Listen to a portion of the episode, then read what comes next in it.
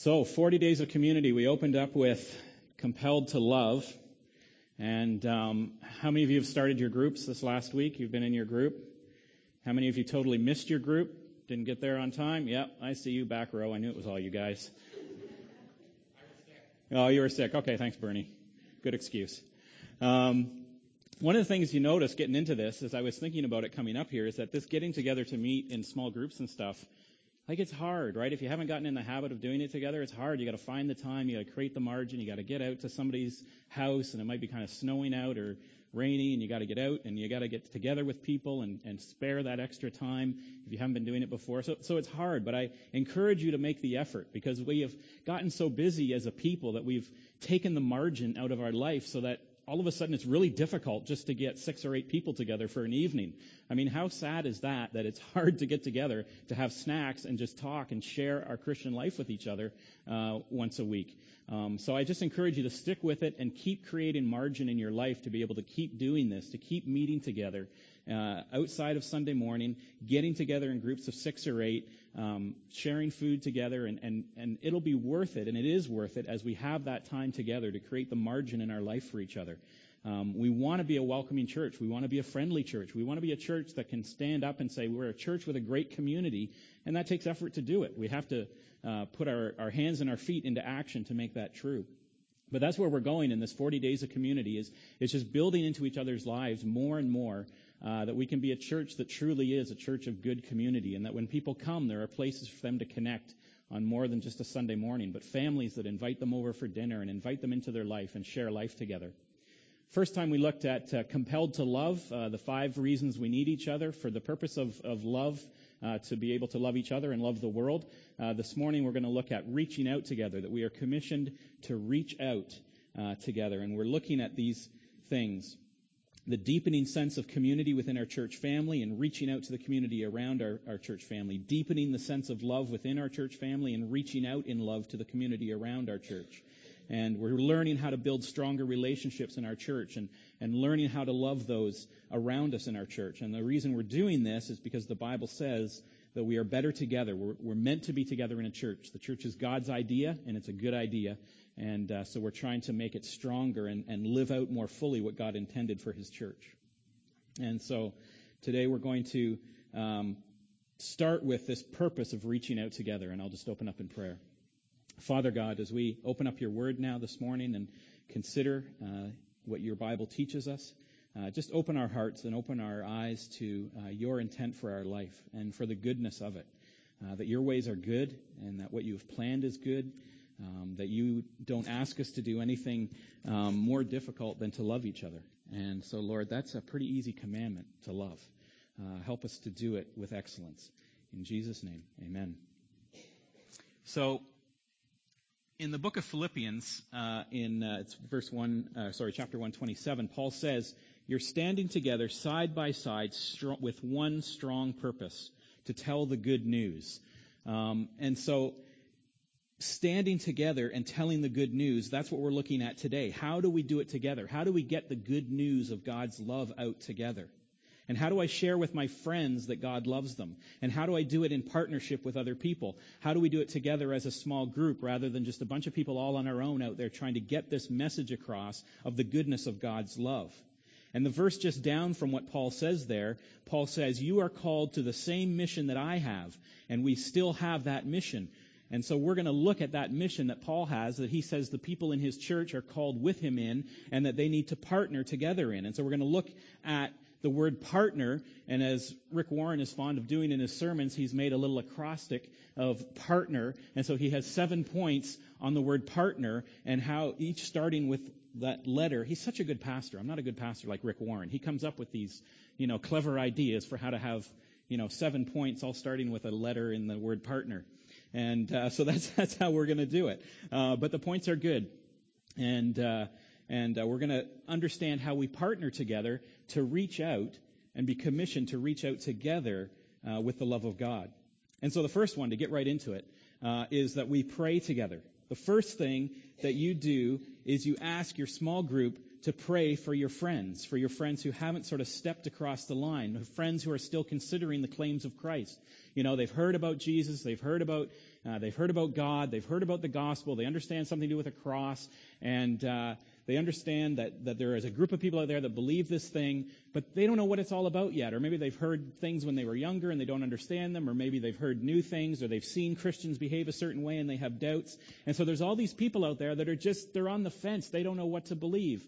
There's all these different ideas and they're not sure. And the first thing that we do in partnering together is we pray.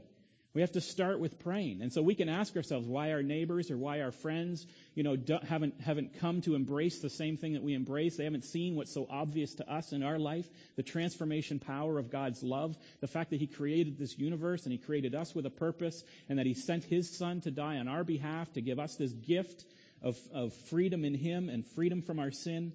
And, and we wonder why it hasn't happened and then we realize we haven't prayed for them. We have to start with prayer. So the first thing we do in partnership is we pray together. So in our small groups or with friends, you can just share with each other over coffee. Here's a friend of mine who I really think is wondering what's going on in his life or her life.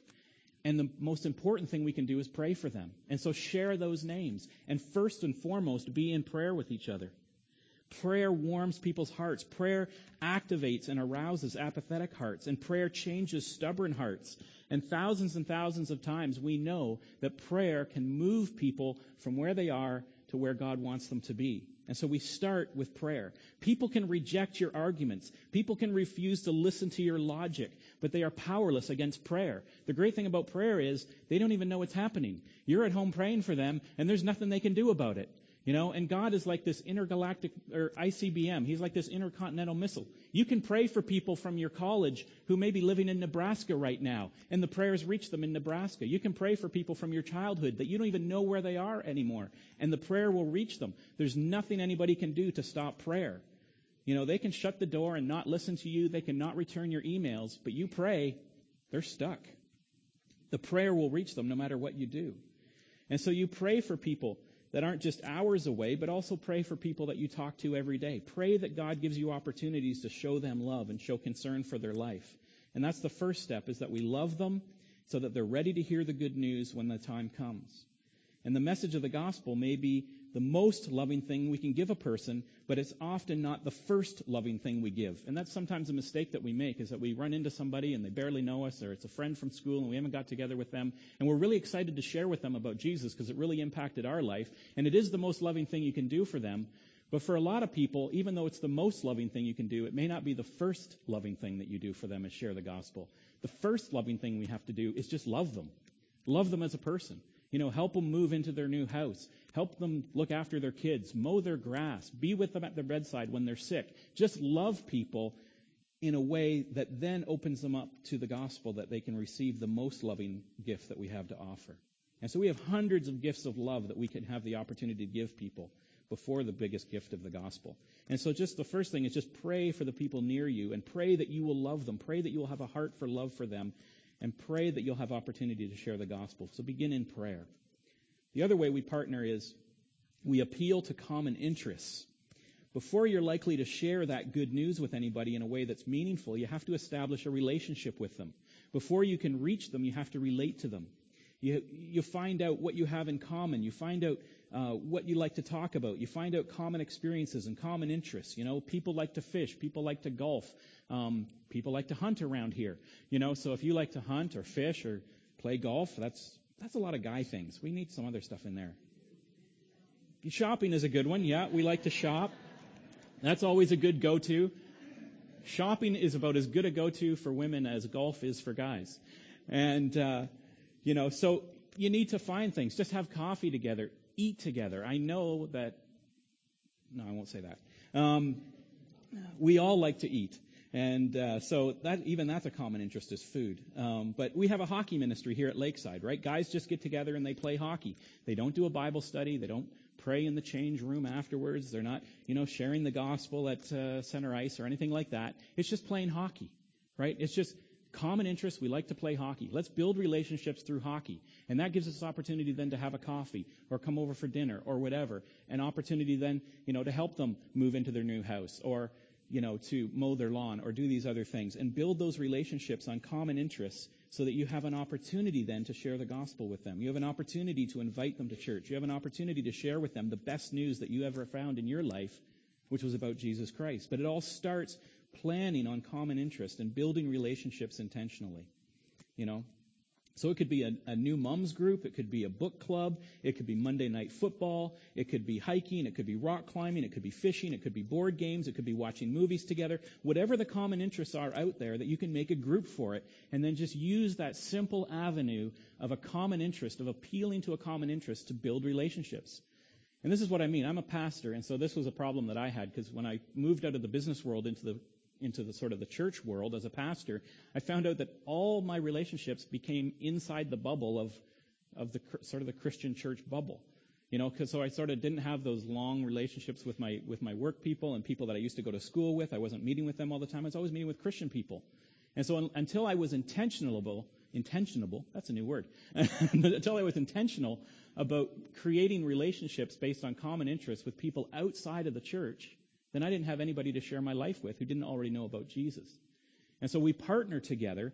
We get together on these common interests in order to reach out to people sort of outside of our immediate Christian relationships, to intentionally have relationships with people who are outside of the gospel, so that we have an opportunity to share the love of God with them and to share our life with them so that they understand the good news that we've found at, at some point down the road when the time is right. The aim is to be present in people's lives through common interests in order to be present in people's lives when those profound moments of significance come. You're not going to run into a big profound moment of significance necessarily playing pickup hockey at the arena. And there's not going to be a big profound moment of significance while you're watching Monday Night Football or while you're doing a book club on, you know, whatever the latest book is going around. But if you're in people's lives intentionally, week by week, month by month, then when those profound moments of need come, then you're there and you're ready for it. And so that's the point, is just be present in order to be there. Thirdly, reach out in love, the R in partner. Why we need to have the right motive in reaching out to our neighbors and friends. Jesus said, love your neighbor as yourself. And so, you know, the old cliche, people don't care what they, we know until they know that we care. You know, so everything we have to do is out of love. You know, and if you're in a small group, uh, you heard this in your video and discussion in this past week in 1 Corinthians 13. No matter what we think, no matter what we believe, no matter what we do, no matter what we give, everything has to be out of love. It's all useless without love. And so we have to reach out in love. But why reach out? Well, in Romans 10, it tells us this in verse 11. We have to reach out because we have the best news in the world. It says in verse 11 in Romans 10, everyone who calls on the name of the Lord will be saved. That's the good news, right? That the world is in a situation of darkness, that the people are in a situation of being lost apart from God, that they're not an accident, that God created them with a purpose, that you are made by God and He has a plan for your life, that you were made to last forever, that God wants you to live forever with Him in eternity. And Jesus came to earth so that you could know who God is and how much God loves you because we weren't getting it. And so God sent His Son to make it really clear to us and that he died on the cross and paid for all of our sins so that everything you've done wrong or will do wrong is completely wiped out and forgotten and forgiven and so that there's nothing we can do to earn the love of God but that it's just given to us we have this great news that's summed up there in Romans 10 that everyone who calls on the name of the Lord will be saved. But how do they know that? Paul goes on to write in Romans 10 and just a few verses later he says how will people call on Jesus if they don't know about him how will they believe if they've never heard of him? How will they hear about him if no one tells him? And so Paul is explaining that the reason we have to reach out in love is because people don't know this news unless somebody gives it to them. We can live lives of love in front of them. We can have this great, amazing transformation in our life that set us free from the bondage of the burden in our past, that's allowed us to forgive the people who have harmed us, that has set us free to be able to live lives of love. And we can live a life of love like Mother Teresa if you want. But unless you actually tell people the good news about where that love comes from, then how will they ever know? And so we have to reach out in love so that people know that this is the gift that is from God. And our motive is love. Our motive is not guilt, and we don't want to do it out of pressure, and we don't want to do it out of duty, and we don't do it to make God like us because God already loves us. God doesn't like you any better because you do this. He loves you already. We don't do it because we're better than anybody else, because we're not better than anybody else. The only reason we do this is out of love. God's love for us and God's love for others and our love that we share with God for others for what has been done. And so here's the action step on reaching out together in love. Ask God to give you a deeper love for other people. You know, sit on the bench by the bank in town and just watch the people walking by. I did this the other day. I sat down on the bench. I was waiting when he was at the post office or something. And I just sat on the bench down there by the post office, you know, right downtown. It's funny saying downtown in Haliburton, but anyway. As Graham says, that implies we have an uptown somewhere. yeah. Oh, do we have an uptown? Yeah. so, so you sit downtown on the bench there and just watch people walking by and meditate on God creating love for them in your hearts. Think of all of those people that walk by um, in Haliburton, that they were created uniquely and specially for God, to be loved by God. That they are created in the image of God, just like all of us are. That it's God's intent that we are placed in Haliburton at this time. You ever wonder, why are you in Haliburton at this particular time? Yes. I knew as soon as I asked that question there was going to be an answer. Yes. Why am I in Haliburton right now? Exactly. But that is a good question. Everybody who's in Haliburton right now is not here by accident. God planned for you to be here. God planned for you to be here this morning. God planned for you to listen to this message and hear it. God planned all of this before the foundation of the world. Good works for us to do to love each other. And so when you sit on that bench or you sit on your front porch and you watch people walk by and you ask, why are you here right now this time in this town? Why are you watching that person walk by? Why did you bump into that person at the supermarket? It's because God intended it that way. To love them. And so we have to consider these families and consider these people that we are rubbing shoulders with every day, day in and day out. That God brought us here for a purpose, to love them with His love. To, and so pray and ask God to stir up a profound love for the people around you, or for your family members, or your coworkers. We won't reach out properly until we love properly. So reach out in love. T, tell your stories. And do what the Bible talks about in 1 Peter 2 9. He says, But you are a chosen race, a royal priesthood, a holy nation, a people for his own possession, that you might proclaim the excellencies of him who called you out of darkness into his marvelous light. Which is an amazing text.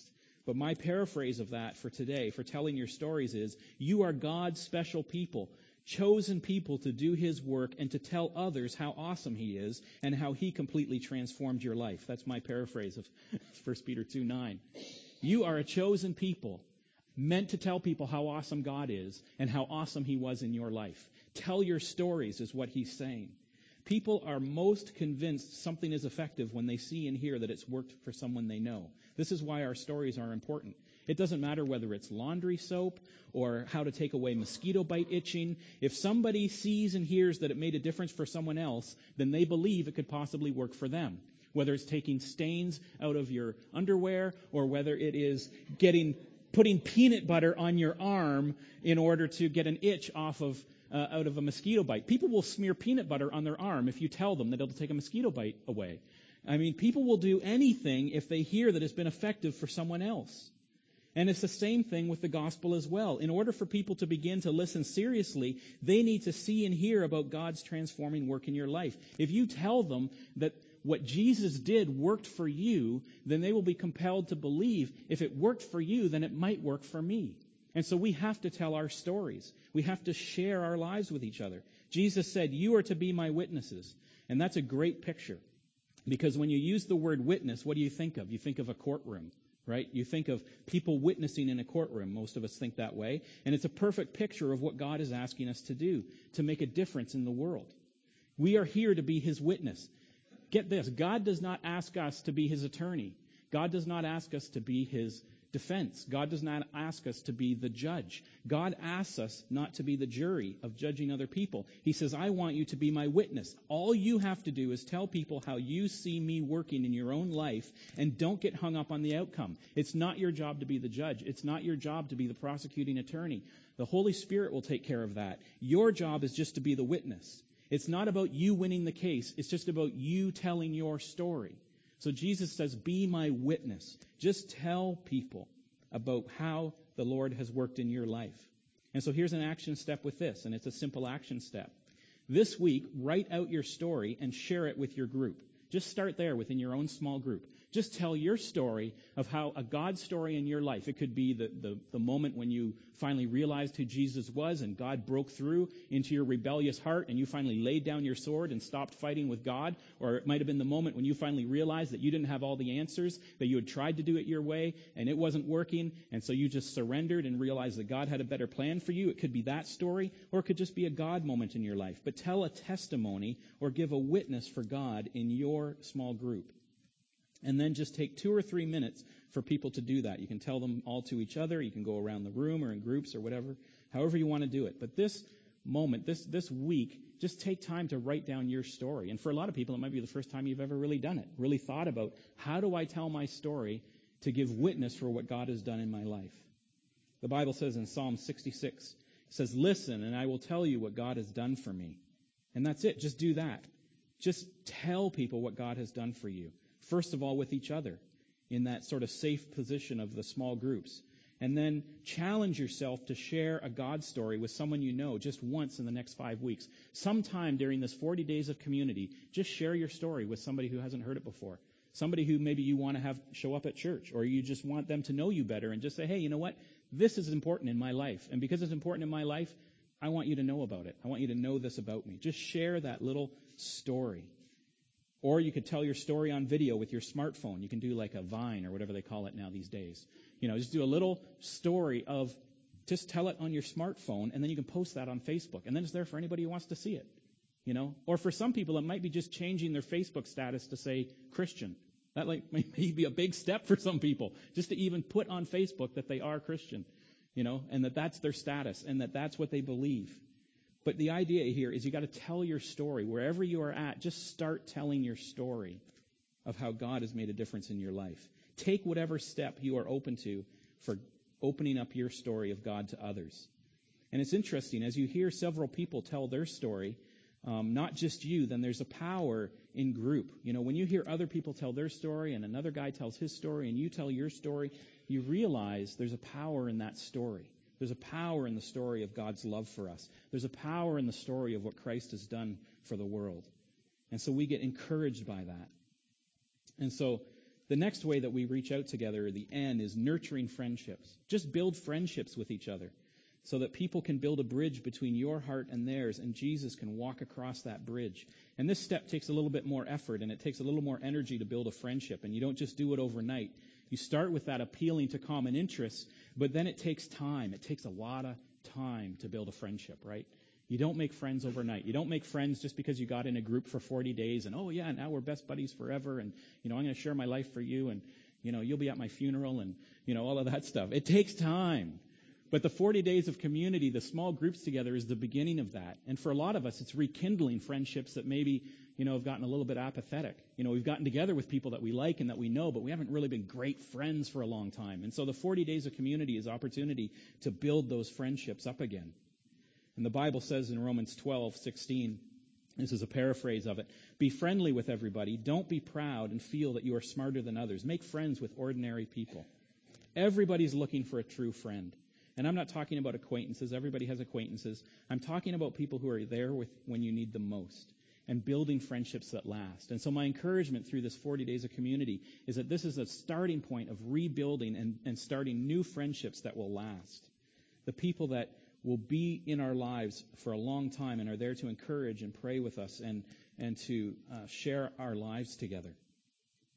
Now, one of the best biblical methods for making friends here, and this is definitely Rick's idea, actually it's Jesus' idea, but he pointed it out, and I never noticed this before, is have a party.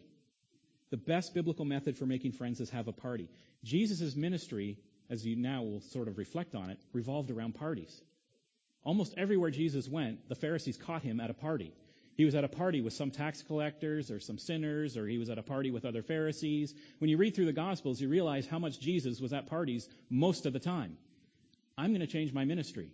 My ministry has got to be more like Jesus. Everybody would agree. I have to spend more time at parties. And so, Jesus' ministry was at parties because that's where the people that he wanted to make friends with were at. The people that Jesus was trying to reach were at the parties. One of his first disciples, Levi, who then becomes called Matthew, his disciples, it says, in his home, Matthew uh, 11:19, it says, in his home, Levi also called Matthew gave a big dinner party for Jesus, and many fellow tax collectors and other guests were also there. And so all these people from work, all his fellow tax, Matthew was a tax collector, and so he had basically an office party. And all of his fellow uh, tax collectors came to this office party, and he happened to have Jesus there. And so Jesus was there at this office party with Matthew and all of his buddies, and that he just said, Come on over and meet this guy that I met. Meet this Jesus guy. And so make friends at parties, hold parties together and meet together and, and invite people together so that we can mix together with other people and build friendships. Enjoy having people in your house. God says He wants us to reach out to people and nurture friendships through hospitality. And so we need to reach out by nurturing friendships in that way. The E in partner is expect God to act. And this is where I admit that I fall down quite often is expecting God to act. You know, somebody asked me, you know, do you think God can save Muslims? And do you think God can save, you know, murderers? And, you know, sometimes I don't even know if God can save my neighbor, let alone Muslims and murderers and, and people who are in different philosophical places or people who are in different, you know, places in terms of their life and their background. Um, and by no means was I saying Muslims are murderers. Wow, would that ever come across wrong if you've got that impression? That's not what I'm saying. I mean, we, we, we wonder whether God can reach into these places that we just think are so far away from Him. People who are just so opposed to Christianity, or people who have done things in their life that it seems like they would have no hope. And we wonder if God can save them. And, I, and, and we don't expect God to act. And, and so the E in this is that we have to actually expect God to act. And I, and so in prayer, I have to realize that, that often, sometimes we do things and we don't know that anything is going to happen, and we don't expect God to act. And so when we did Finding the Hope, just to bring it to our sort of situation, when we did that campaign, uh, we did the Finding the Hope campaign, and we reached out to the community, and we did all this planning and marketing and prayer and activities. And we had all these Finding the Hope things aimed towards reaching out to people in need of hope. And we did that with an expectation. And I'm not sure if what God allows us to see as the result of that effort is the whole result, or if God just lets us see the portion of the result that is the portion equal to our expectation, or equal to our doubt, to put it the other way. But I want to give you one story from that Finding the Hope campaign, uh, just so you know of what's going on out there and how uh, I hope it encourages you to have expectation to God for God to act when we obey. And so this is a story, and you can ask Brian about it, Pastor Brian Plouffe. He told us this story at the ministerial when we did sort of the debrief. And uh, I won't go into all the names and stuff like this, but there was a young woman whose mother is very, very ill. She was failing, and she was living at home with her mother and caring for her while she was ill. And uh, she had gotten the mail and gotten the booklet, and her mother was in bed, and she, she sat by the bed talking to her, and her mother asked her, she said, did we get any mail today? What, what's in the mail? And, and, the daughter said, yeah, we, got some mail, and there was this little book, uh, Finding the Hope, it says. And the mother said, I need hope. That's what I need. I need hope. Can you read me the booklet? So the, the daughter sat down by the bedside, read through the whole booklet to the mother, and the mother said, that is exactly what I need. I need that hope. Um, you know, we, we need to talk to somebody about this. I, I, I went to Lakeside at one point. There's Pastor Brian. I think he's still in the area. Can you find Pastor Brian and, and have him come over? And it was the day that they were handing out the door hangers, right? So he gets a call on his cell phone from this young lady who says that her mother would like to meet with him and come, would he come over? So he came over that day and her health wasn't good. So he felt he really had to go that day. So he went that day, sat down with the mother and the daughter, explained the gospel to them, how Jesus died for the world, and he just inserted their names in for, for, you know, God so loved the world that he died for Paul. And so, that he sent his son to die for Paul. And so, he explained the gospel to them, and they held hands, and both the mother and the daughter accepted Christ. Right there. Because of that, because of that booklet. And two days later, the mother dies, passes away. and, uh, so the hope at that funeral is totally different than the hope would have been a week earlier. And the hope is totally different because that booklet went out in the mail and somebody got that booklet, read it at the right time, and there was a connection to a church at the right time for them to hear the gospel and hear the good news of the hope of Jesus Christ.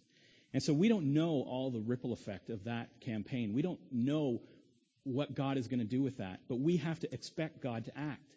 When we do these things, when we when we share the gospel, when we step out in obedience, when we send out these, these, these mailings or when we share our faith or when we're, we're just there to love somebody, we won't necessarily see everything that God is going to do. But we have to expect that God is doing things. And we have to expect God to act and not fall down in, in, in doubt and not, not, suffer, not think that God is not going to act on his promises.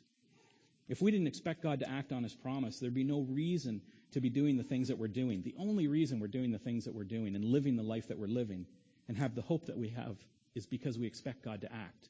And so we need to be diligent in making sure that we are purposefully expecting God to act.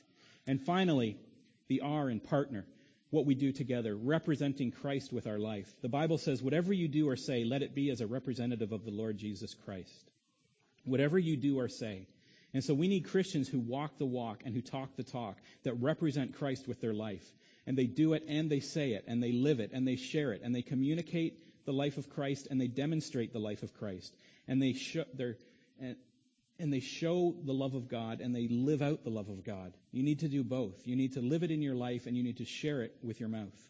And so the Bible is very specific about this. It says in 1 Thessalonians 4, do all that you can to live a peaceful life and take care of your own business and do your own work. And if you do, people who are not believers will respect you. Now, we're not going to live perfect lives. That's not what the scripture is saying here. It's saying don't, it's saying, you know, you need to live perfectly and, and be exactly like Jesus. Otherwise, everybody's going to say you're a hypocrite. It's not saying live a perfect life. You know, we're still going to get our buttons pushed and we're still going to speak out in frustration and we still have our own past hurts that damage the way we relate to people now. And we still have you know, things in our personality and sin in our life which sabotages our best intentions. No matter how hard we try, sometimes we stumble and fail, and and and we uh, sort of destroy our best intentions from time to time. We're not called to live perfect lives. We're called to live humble and sacrificial and redeemed lives. It's not about walking perfectly. It's about walking humbly with love. I can be imperfect and still be humble. I can make mistakes and still love. I can be broken and struggle with sin and still show mercy to others. It says in Micah 6 8, one of my favorite verses, He has told you, O man, what is good and what does the Lord require of you, but to do justice and to love kindness and to walk humbly with your God. And so it's not that we have to have perfect lives. It's not that we have to be infallible. It's that in spite of our brokenness, in spite of our sin, in spite of our hurts, we still walk in love and humility and mercy. And that is how we represent God with our lives. And so as we represent Christ together, not with perfection, but with humility and justice and kindness and love, it's an opportunity for people to be more willing to accept the gospel. Because they see a people who's transformed, especially people who knew you before. I mean, if you knew me back in the early 90s, I would not be up here right now right? I would not get through any sort of interview process to become a pastor if you knew me in the 80s and 90s. You know, the people who knew you before and the people who know you after the love of God, that's the greatest testimony of living out your life representative of the life of Christ, transformed by his love and humility and mercy. That's how we are to partner together all those ways. Let's pray. Father God, you've given us a mission in this world that we are to partner with the mission is that together we are to show love to each other and show love to the world to reach out. And so I pray that you would raise up in us and stir up in us all of these seven things. The prayer for those around us, the purposeful building of friendships, the nurturing of relationships, um, the intentional reaching out in love, the um, living out a life that's representative of you. All of these things, Lord, are reminders to us of how we are to reach out.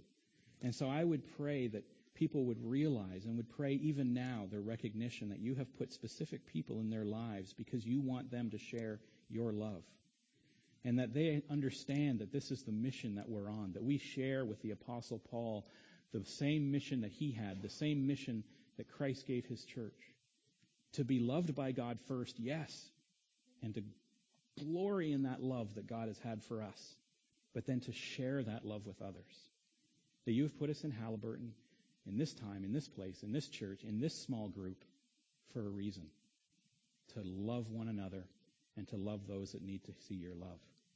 And so, Father God, I pray that we would take this time together in these small groups, and if, if people aren't in small groups, that they would join one.